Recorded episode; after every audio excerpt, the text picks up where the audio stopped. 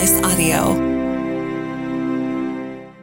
On this episode of Bounce from the Roadhouse, it's a special edition with Richie Richards, well known in the community in the Black Hills, public figure who's going to share an amazing journey with you, a vulnerable journey, one that is hard to share, but one that needs to be heard. Before we get started, Richie wants you to know if you're struggling with any type of addiction when it comes to drugs or alcohol, you can reach out to him. His TikTok is Richie Richards 23, and also on Facebook, just find Richard Richards. It's the Roadhouse in Studio 4B with special guest Richie Richards. Richie is just a fan of the show, but he came in today and wants to share a story that's hard to share, a story that also needs to be heard, a story that also is his journey, and he's currently in it. And it's a type of journey that many can relate to. And the story of his journey could actually help change a life. If you're listening today and you struggle with addiction, please listen. Mm, definitely. And we, we want to hear about your journey. Well, I've been, uh, you know, I've been, well, I'm 47 years old, first of all. And so I've been an alcoholic, and it's hard to admit that and really say it. And you can admit it and say it, but to really believe it and, and accept it, the fact that you are an alcoholic. And I've been an alcoholic for most of my life, starting from about the age 17 forward. You know what I mean? So I've been on and off with uh, different stages of alcoholism, whether it's beer, whether it's you know straight vodka, all the time. It's just like a whole you know different world once you become and accept the fact that you're an alcoholic and and, and really believe that in your soul and your spirit and in your personality. And so once I was able to admit to that, which was about a couple of months ago, maybe about seven eight weeks ago now um, it really changed the way I thought and saw life. You know what I mean? I started to value and devalue people in my life in a way that um, made me want to go into treatment. And so, over the last 11 months, my alcoholism led into a an addiction, a new addiction. Uh, to meth, methamphetamine. Mm. And so um, I was with a person who had made methamphetamine very accessible to me, and uh, it was there in my presence every single day. And so it wasn't hard to fall into that. You know, it started out with a, a, a line or so, be, became smoking, and she was an intravenous user. Uh, she she shot it up, and so you know, one night after a, a, a few drinks at the uh, local tavern, I'd come home and she was using and, and doing it intravenously. And so I volunteered myself to do that. I asked if she could do that. And, and so once I got that first taste of that, that mm-hmm. going through the veins, it was over. It was over. Everything wow. went downhill from there, you know. And at the time, I was working for the president of the Oglala Sioux tribe as their public relations, communications yeah. person, mm-hmm. and so it just slowly, slowly started to decline. And so this was back in January, February of last year. My position with the tribe ended in February, mm. and it just kind of went from there. I think I lost my car in April, my home in April or May, and so it just kind of slowly declined. Wow. And I mean, well, quickly, quickly, very quickly, yeah. slow, but really kind of fast in very a way that quickly. it's like what your life was a year ago.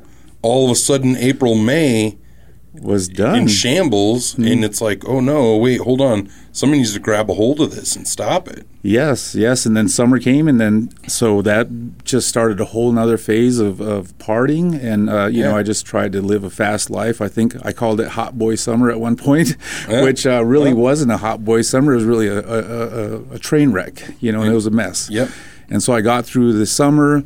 Um, and then in September, I met my significant other, Janie. And so she really helped me to kind of recognize and see not only the value in myself, but to mm-hmm. devalue the addiction and the alcoholism that I've been dealing with. And so through September, October, November, I started to put together the idea and this concept and this plan of going into treatment.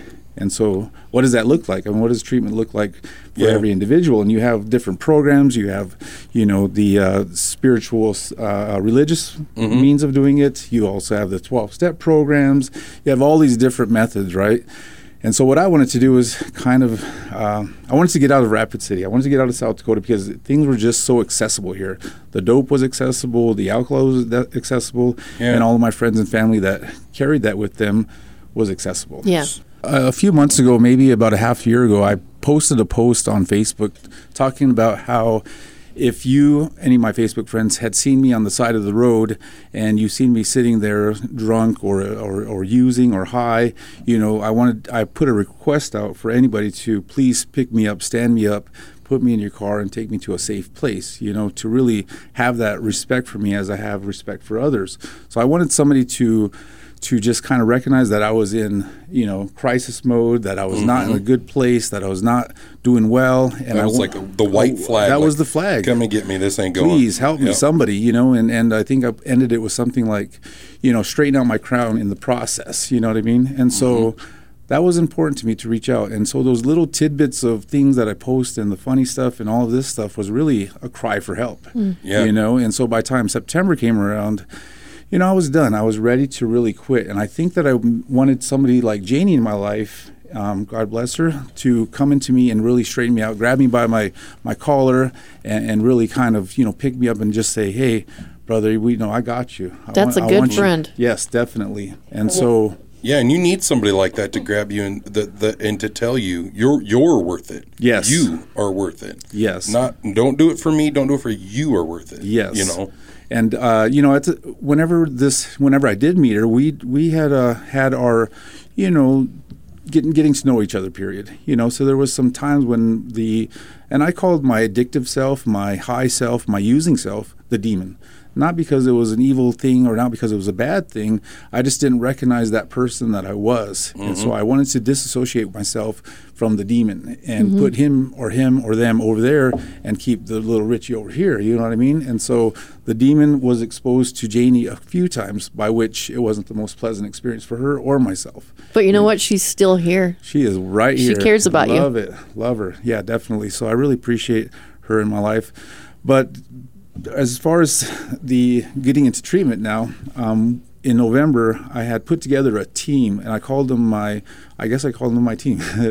um, and what I did was I went on Facebook and I picked seven or eight of my very closest, strongest recovery friends, uh, friends that are, have been sober for a number of years, mm-hmm. friends that run programs. And so I wanted to put together this team that was outside of my personal inner circle to really help and, and, and guide me along and help me to find a place to get treatment and get some help. Mm-hmm. And so um, through that um, six, maybe about a five or six week period of dealing with uh, my addiction, along with my relationship with Janie, and now I put together this team outside of my circle. It's kind of like this uh, this kind of protective yeah, wall. Yeah. And so through that, I was able to let them see, and I'll tell you about this experience that I had in putting this team together. Because on the very first night of dealing with them and, and, and inviting them to to come into this addictive self what I did was I put together a live video chat feed on Facebook.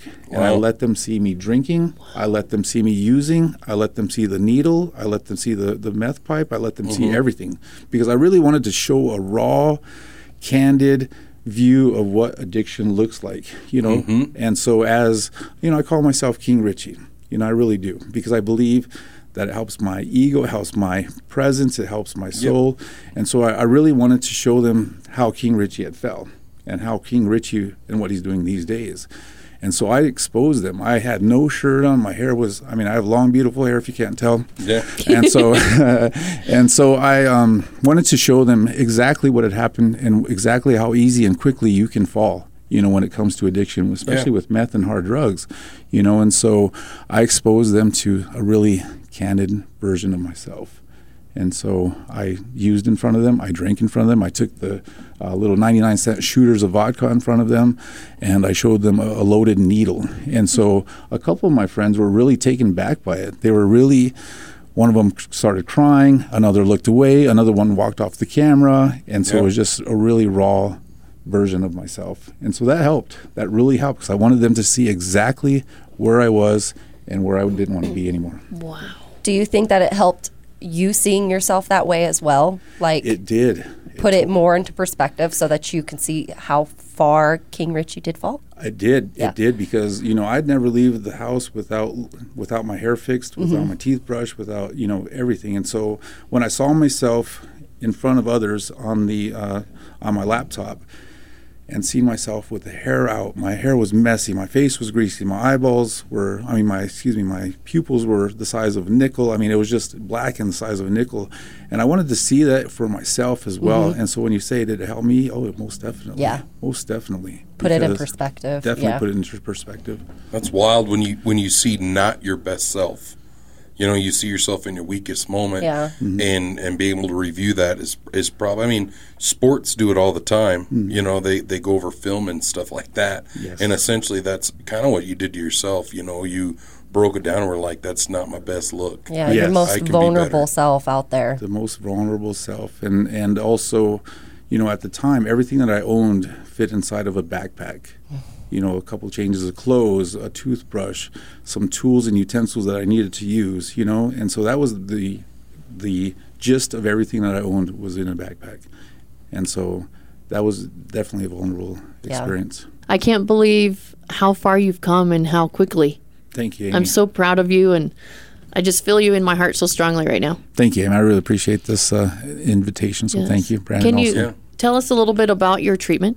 Yes, and so when I when I decided to go to treatment, it was at the end of November, and I was looking for a place outside of Rapid City, outside of South Dakota, and I came across a lot of uh, roadblocks, a lot of speed bumps, and a lot of obstacles that I need to overcome in order to get to a place that I felt safe in. So the tribal programs were able to help tribal members that wanted to be in programs on the reservations. And I didn't want to be on a reservation for the sake of, you know, too many people knew me there. I would have too much exposure to family members and, and other uh, persons who would make leaving there very easy, you know. And so that wasn't an option for me. Uh, the programs in Rapid City, awesome programs, but it just, you know, Rapid City is my home, and it would Yep. be very easy to walk out the door and say, hey, pick me up, let's go have a drink, let's go have a, a meal, let's go have a blast, as they call them. And so, um, and then Sioux Falls, same thing. And so I wanted to get out of the state. And so I found a couple of programs, um, one in Omaha, one in Minneapolis, and a program down in New Mexico. One of the things that I found out about um, leaving the state is that only certain states will accept out of state persons who want to go to treatment. And Arizona and Minnesota were two of those states that when you want to come to their state to go to, to a treatment program, what you do is they um, have a program set up by which you apply for Medicaid before you get there so that once you get into that state of Minnesota or Arizona that you can apply through their state aid because now you're on Medicaid in Arizona or uh, Minnesota and that's how you get your treatment paid for. So you're literally going into that state as a homeless person. Oh, And so, as a homeless person, they're really having those social services, those programs that are going to pick you up and help you out, right? Wow. And so that's how I was able to get into that program down in Arizona, in Phoenix, actually. Yeah. And so that's how that happened. That's and so the, the facility's name. the facility's name is Sun. Uh, excuse me, Milestone. Milestone. I'm sorry. Oh. Thank you, Janie. You're Yeah. you're awesome. Um, Yeah. But yeah, Milestone Recovery, and uh, I had uh, contacted them. I'd been. It took me two different tries to get onto the plane. So Milestone even paid for the airplane in the in the flight, Wow. and so I was able to. And I named that flight Iron Bird just because native theme, you know. Yeah. So I named it Iron Bird, and so um, I wanted to catch the Iron Bird on a certain date. I missed that date um, because I you know, I, I say different excuses of why I missed that plane, but I wanted to use some more. I wanted to have another last hurrah. You know, and I thought I could get away with, hey, let's have one more party. Hey, let's call my friends. Let's do this one more time. And that ended up for a two week period. Um, luckily, Milestone, Lynn down in Milestone was very forgiving, very understanding, and put me on the flight two weeks later. And so I was able to catch that second flight, Ironbird, out to uh, Phoenix. And they picked me up, took me into the program, and by midnight that night, I was snug in a bed in, in Phoenix, Arizona. So what do you think helped you the most at the treatment facility? You know, I- it it helped to see others. Um, the program that I got into, luckily and for my sake, um, had a lot of. Well, it was all Native American. There was all natives within the program.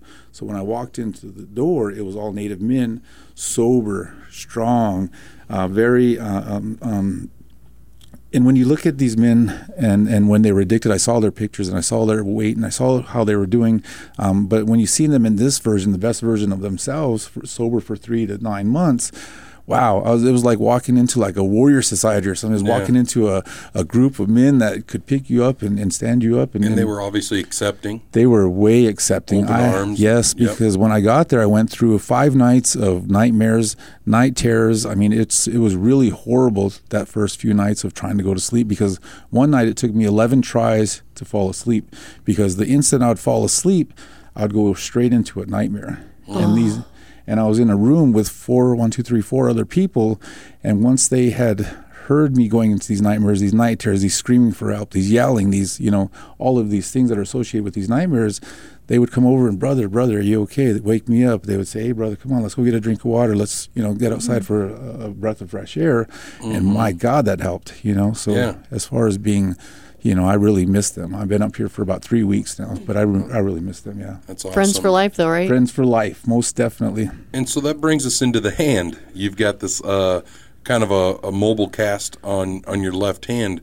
Did that have to play with the addiction, the needle usage, or was that just, ac- I mean, happenstance? It did actually, and I've I've been a really safe needle user, and, and all my life, which is ironic, and the strangest part of this story is because I've I've been I've had a fear of needles. I've definitely had a fear of needles. When there's an option to take a pill or a liquid version of the medicine, I'm that guy, you know, versus taking a shot in the arm or a, a shot out back, you know what I mean? And so out back. anyway, but, yeah, yeah, yeah. And so um, it was it was uh, it was strange for me to get into the needle use because of that fear. But once I started, that addiction is so powerful that feeling that euphoric uh, value of the the what you're experienced with that meth high, it just took over. Whereas I no longer needed my girlfriend at the time to inject me, and I started to do it myself. And once I was able to do that, I mean, it's like pushing a bird out of the nest and just you know fly, and, and you're on your own, which is a very dangerous concept when it comes to addiction and when it comes to somebody very inexperienced with needles altogether. So in that process of the 11 months of me basically shooting up myself, you know, I never shared a needle. I never once shared a needle. When I used them, I, I used them once, threw them away, mm-hmm. and I, I destroyed them basically so that no other person would have access to those needles as well. Because addiction's weird. You know, if mm-hmm. you see a needle and you're wanting to get high and, and you're using that way, you'll pick up somebody's needle and use it, Yeah. you know. So during my my uh, 11, 11 months there, I never once shared needles, and I just want to put that out there. But I wasn't always safe. I wasn't always safe with my own needle, and that's where it got me. You know, and I was sticking myself in different places, different veins, and sometimes your veins become scarred to the point where they're no longer accessible. They're no longer use, usable, and so a lot of other, a lot of the other veins were started to not collapse, but they got so small and tiny that they would no longer take the needle.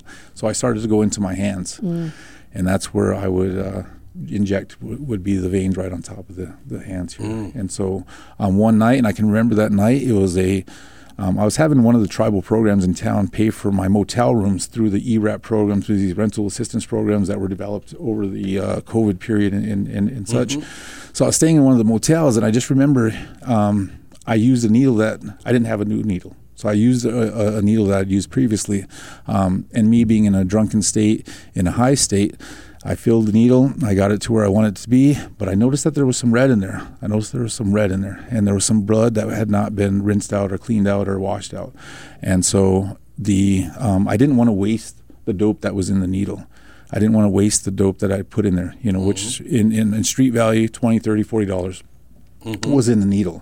And so I just said, you know, screw it. I'm going to do it. And, uh, you know, I regret that now because I felt the pain of it that night, but I was so high, so drunk that it didn't matter. And it wasn't until I got down to Phoenix on December 5th. Um, and I think a few days later, I started to know this this bump on my hand and it's swelling, and it felt like it was broken on the on the last day before I went in, and it was literally felt like the bone was broken. So I was like, man, you know, I asked my um, um, house manager to take me into the hospital. And so it was the pain of, of a broken bone, but it was actually a bacterial infection. And it was a deadly flesh eating bacterial infection that they had found in me. Wow. And so they took me into surgery that afternoon. I had two surgeries uh, a couple of days later.